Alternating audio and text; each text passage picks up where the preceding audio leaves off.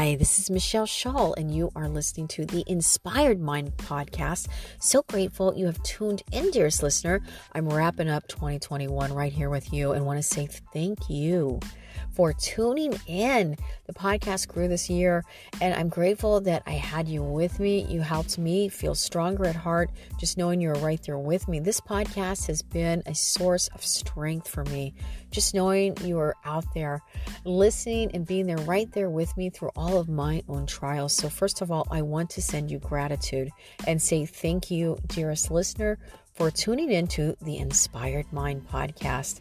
Next, I want to share with you what helped me in 2021 get through some hard times, some crazy times at the beginning of um, 2021 when the world just kind of got mean and crazy all around where I was living, all, you know, de- dealing with the pandemic, obviously, and um, what helped me breeze right through it, you know?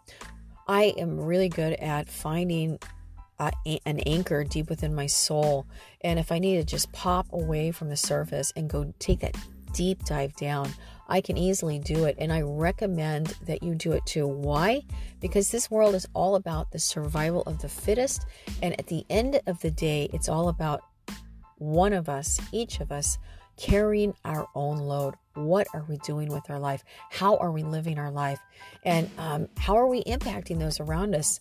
So instead of engaging with others that were breaking my heart, I went inward and found reprieve and solace and grace in a beautiful place that you can find it too. It's one word. Are you ready? It's called fiction. Yes, fiction books. Okay, maybe two words.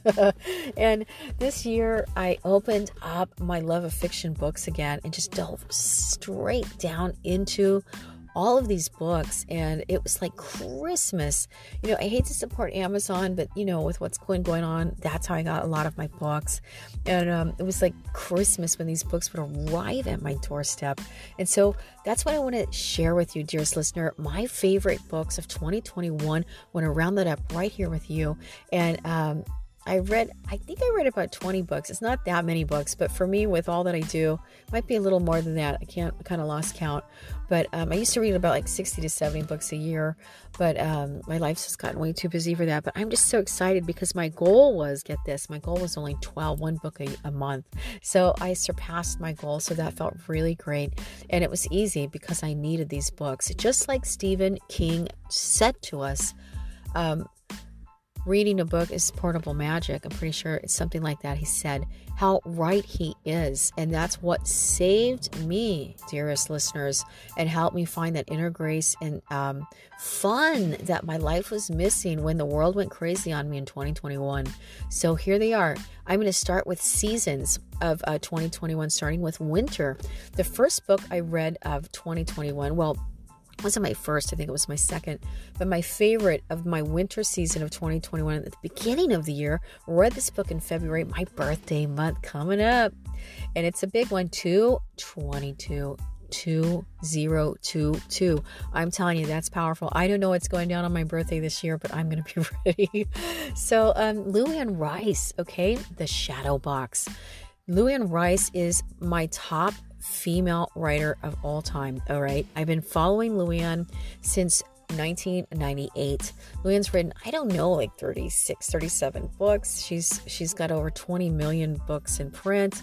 She's and many series have been made into her books um, from her books. And um, I discovered Luanne, I think, in 1998. Read a book called Cloud Nine. Maybe it was 1999 wow, it's all about a woman recuperating from cancer and how it's impacting her family and um, just, just you know, true to life book. Some people uh, like to call that type of fiction women's fiction. It is fiction either way. It just spoke, resonated to my soul. So imagine me each year waiting at Barnes and Noble for Luanne Rice's next book. So definitely check out The Shadow Box. It's a suspense thriller, and um, her book just lifted my soul to find some adventure, and it was a little scary too. Um, you know, there's some kind of serial killer thing going on and stuff in Connecticut, and a brilliant artist who has to kind of like fake her own death. That's all I'm going to say, okay? and there's a backstory behind it and a lot of layers. So Luanne Rice is excellent at weaving together emotions onto the page and, and bringing you into her life situation that she's put right there on the page for us to believe. And I will follow Luanne Rice into a blizzard.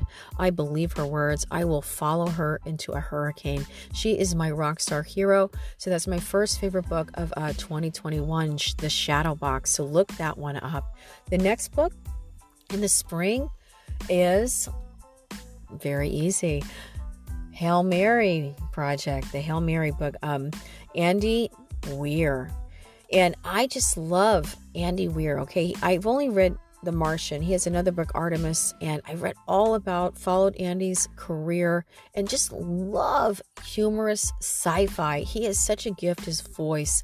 And I love The uh, Martian 10 times better than Matt Damon. Sorry, Matt Damon. But so his book, um, Project Hail Mary, there we go.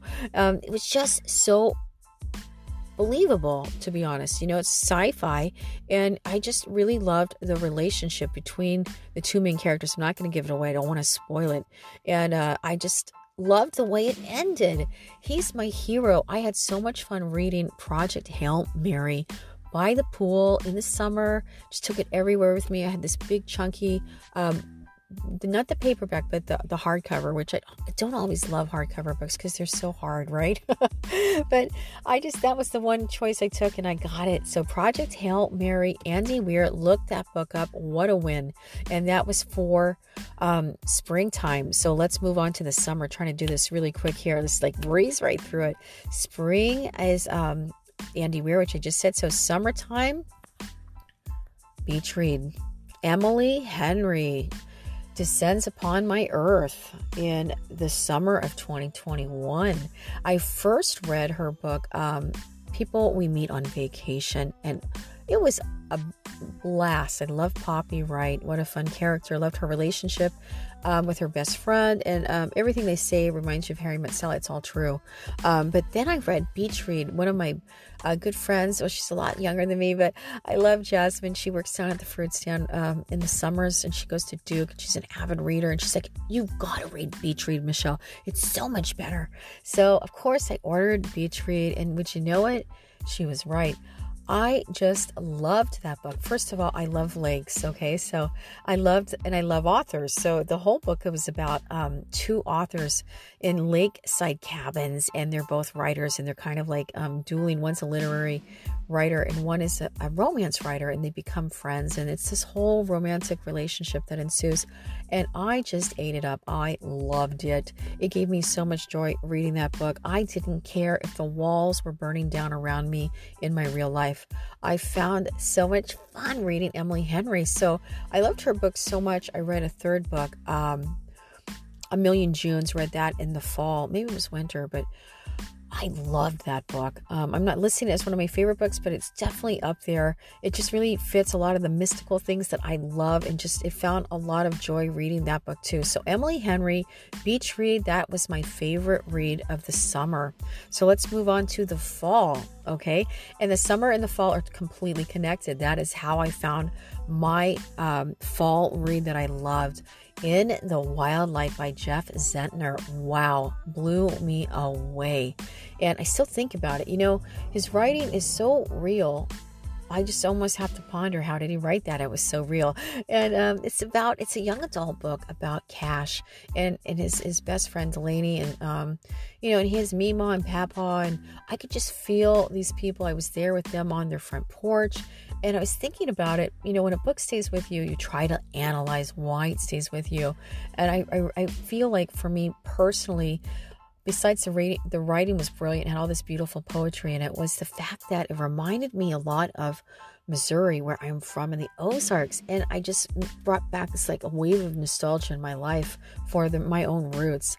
So I just loved reading the story of um, Cash and Delaney basically the story is in a nutshell. Um, two teenagers best friends they one gets a scholarship to a boarding school and the other one has to come. She's made this amazing discovery this cave kind of like penicillin something like that but this huge discovery but she says to the school hey best friend has to come.